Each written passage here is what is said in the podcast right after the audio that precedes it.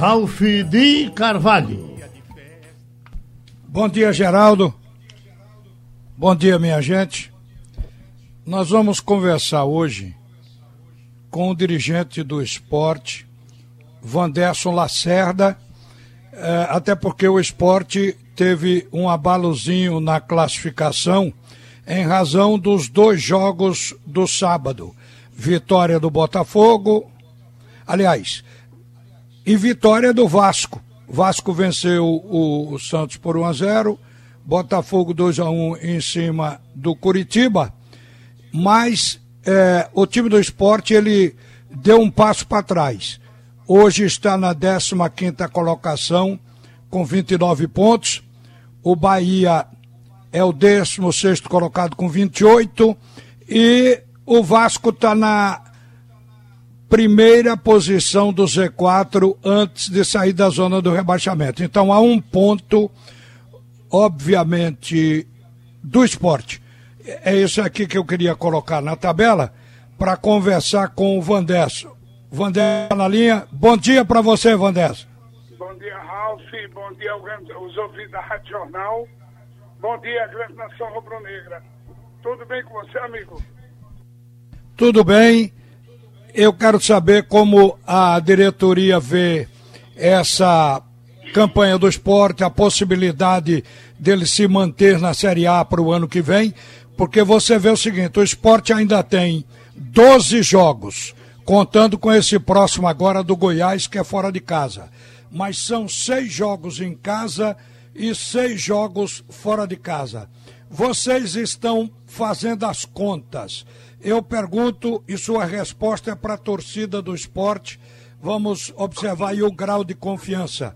O que é que você espera daqui para frente? Você acha que o time do esporte encontrou sua maneira de jogar depois dessas duas últimas partidas com o Curitiba e com a equipe do Grêmio, Vanderson? Olha, Ralf, se você se lembrar, o início da competição a forma de jogar do esporte era praticamente essa. Depois teve problemas de contusões, problemas até técnicos mesmo, que foi a opção do treinador. Mas o que eu entendo é que a equipe do esporte na competição, estando com 29 pontos e com oito vitórias, que é o critério mais importante, é vitórias. Então, o esporte vem é, numa luta que todo mundo sabe qual é, não adianta estar tá aqui dando desculpa nem batendo na mesma tecla. Agora, uma coisa eu quero ressaltar para a nação rubro-negra. Esses jogadores que estão nesse grupo são jogadores que estão honrando a camisa do esporte com muita galhardia, com muita força de vontade, com muita raça. É a menor folha do campeonato, mas eu lhe garanto que é uma equipe que tem mais raça, um Andais que tem mais raça na disputa dos seus jogos. Então, o campeonato de ponto corrido, todo mundo sabe, e principalmente eu e você que já tem mais experiência em campeonatos de ponto corrido, é uma gangorra. Quem puder e quem tiver qualidade para se manter na gangorra, na parte para não cair, principalmente clubes que têm menores investimentos, é realmente uma façanha elogiável. Você veja que hoje você tem é, atrás do esporte Fortaleza, com 30 pontos, aliás, acima do esporte, mas só tem sete vitórias. O Bragantino, 31 pontos, sete vitórias. Só o Atlético do Paraná que tem 31 e 9 vitórias. Então esse a gente vai tirar ele aqui da conta. Então é um campeonato que eu acredito que o esporte ainda vai terminar o campeonato dentro de uma pontuação considerado, considerada de boa para excelente dentro das circunstâncias atuais. Vandesso, o ponto de corte, ele na Série A é menor do que na Série B. Isso é interessante. Ou seja, pelas contas, hoje o, o esporte com 41 pontos se salva do rebaixamento. O esporte, na verdade, precisa de três vitórias, porque ele está com 29 pontos. Se ele conseguir é, 12 pontos, aliás, de quatro vitórias, se ele conseguir 12 pontos, ele chega a 41. Pela frente, o esporte tem dentro de casa o Fortaleza e o Palmeiras na ilha, o Bahia na ilha, o Flamengo na ilha, o Bragantino na ilha, o Atlético Mineiro na ilha. Apesar de pegar dois pesos pesados dentro de casa, que são Atlético Mineiro e Flamengo, mas eu faço uma pergunta para você aqui, que precisa de bola de cristal, mas o futebol a gente costuma arriscar e fazer previsão.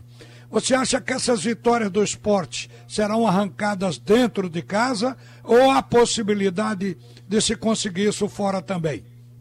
Não, eu vejo sim possibilidade de, de o esporte obter sucesso, obter êxito em jogos fora de casa. Tem clubes que, por exemplo, historicamente, contra o Atlético Mineiro, o esporte tem bons resultados. Contra o Palmeiras, historicamente, o esporte tem bons resultados, tanto na ilha como lá no Parque Antártica. Então, eu sou da filosofia, sabe, Ralf, que primeiro eu tenho que confiar no grupo que eu tenho. E essa confiança eu tenho. Aliás, nós temos da diretoria. Confiança na comissão técnica, 100%.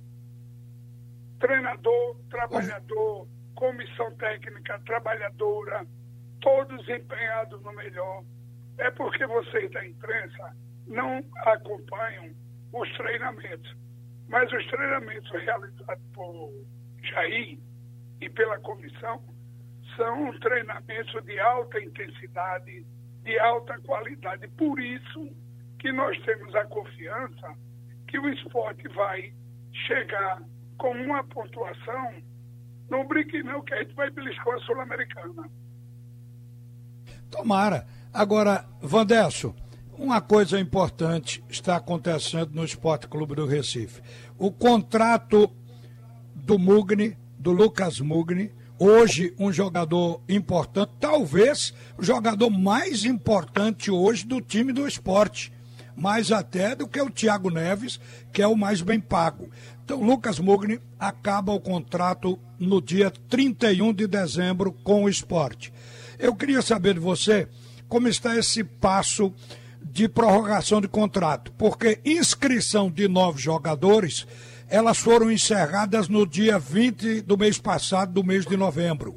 Agora, o esporte precisa, no caso de uma prorrogação, é possível, é, publicar no BID até antes do encerramento do contrato, porque senão não será mais prorrogação, será um novo contrato. Então eu pergunto, como é que está essa queda de braço financeira para poder ficar com o Lucas Mugni?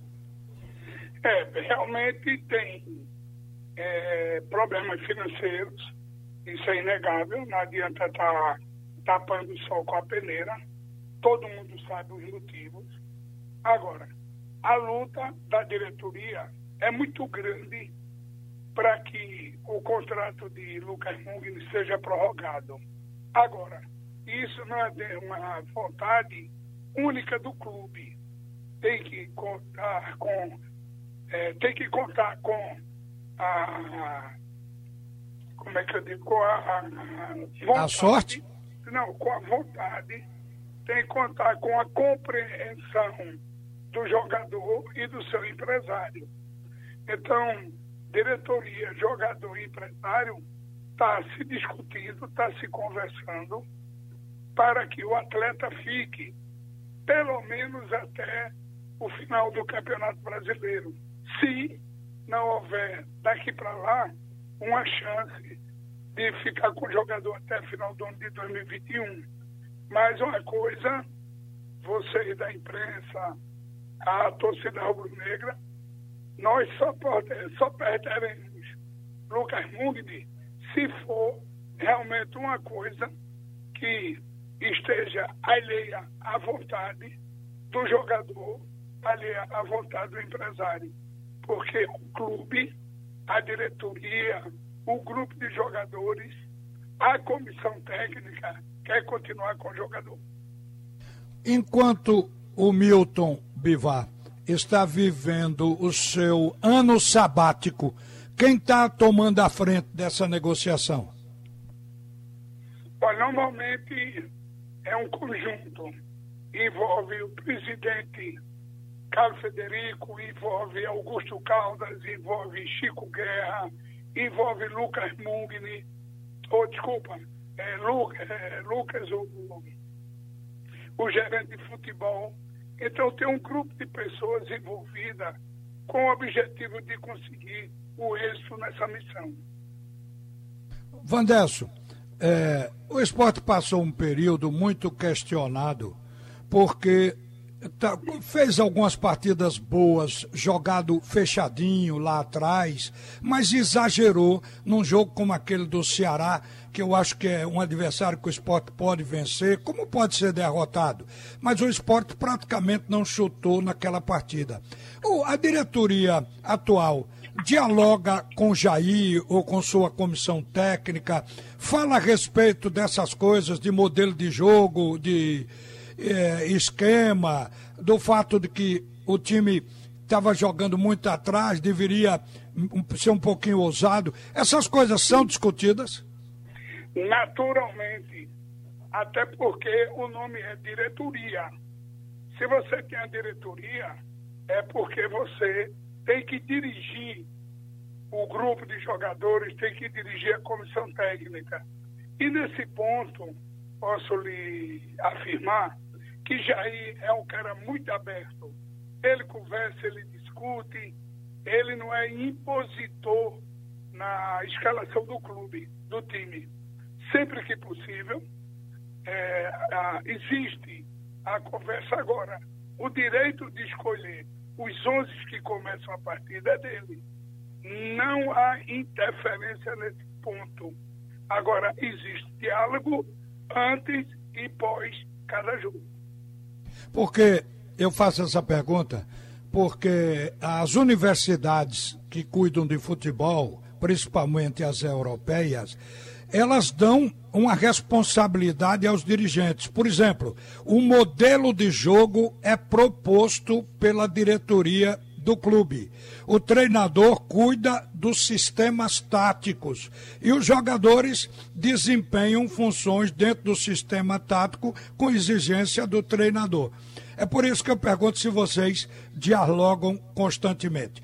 Mas tenho uma pergunta para você que vai de encontro a seu status dentro do esporte. Você é considerado um líder, tem uma liderança de muito tempo, ex-presidente, conduz futebol, hoje tem bastante experiência. E você, é, no momento em que a situação não apresentou a reeleição de Milton, porque ele não topou, se esperava que fosse você o candidato da situação à bola da vez. O que impediu disso acontecer? Olha, Ralf, tudo na vida tem seu tempo. E o meu tempo para ser presidente, ou voltar a ser presidente, passou. Por uma série de motivos. O principal dele, deles, eu não tenho mais tempo que eu tinha para me dedicar ao esporte como presidente. Todo mundo se lembra que já lá atrás eu tinha que dar expediente no esporte a partir das 18 horas e muitas vezes terminava uma hora, uma e meia da manhã, duas horas da manhã, com toda a diretoria. Então isso era um sacrifício enorme, é, não só meu, mas como, mas como todos os colegas de diretoria. Então eu não quero mais isso. Né? E hoje é que eu não tenho mais tempo. Então, o que eu não me furto é de ajudar o esporte tudo aquilo que for preciso. Por exemplo, eu estou hoje ajudando aqui no futebol, mas, independente de quem seja o próximo presidente, eu não tenho mais tempo para continuar fazendo parte do departamento de futebol. Isso eu já deixei claro que vou cumprir a missão até o último jogo do Campeonato Brasileiro. Depois disso, mais não. Vou dar um tempo, vou descansar, mas sempre que preciso, vou colaborar com o clube. Eu pergunto também, das chapas, das cinco chapas que, porque não tem nenhuma registrada, que estão pleiteando essa essa eleição agora à presidência do esporte. Qual é a chapa apoiada pela situação? A situação tem uma chapa? Não, não, porque você só pode declinar apoio quando tiver um registro da chapa. Por enquanto, são especulações e demonstração de boa vontade de assumir esse cargo tão difícil que é ser presidente do clube.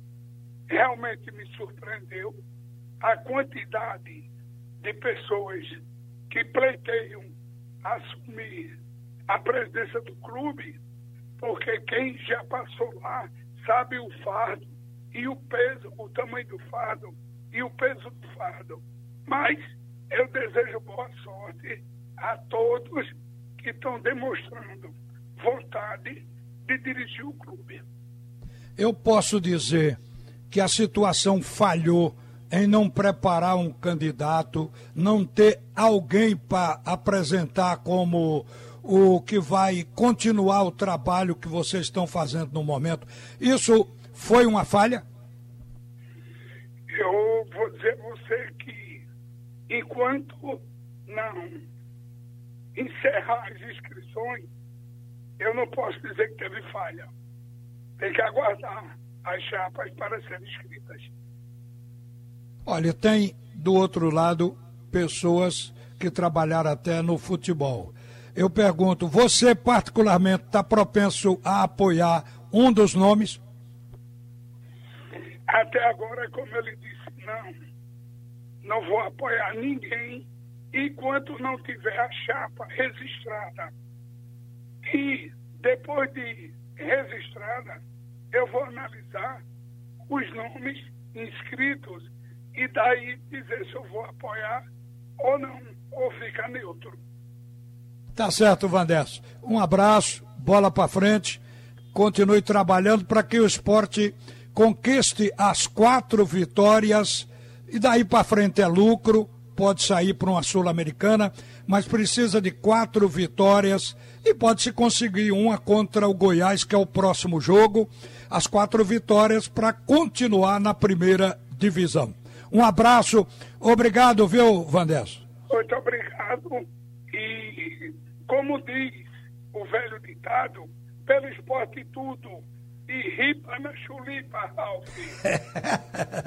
tá aí, Geraldo, um veterano do futebol do esporte, conversando com o torcedor. Volta Geraldo Freire. Ralf volta às 12h30.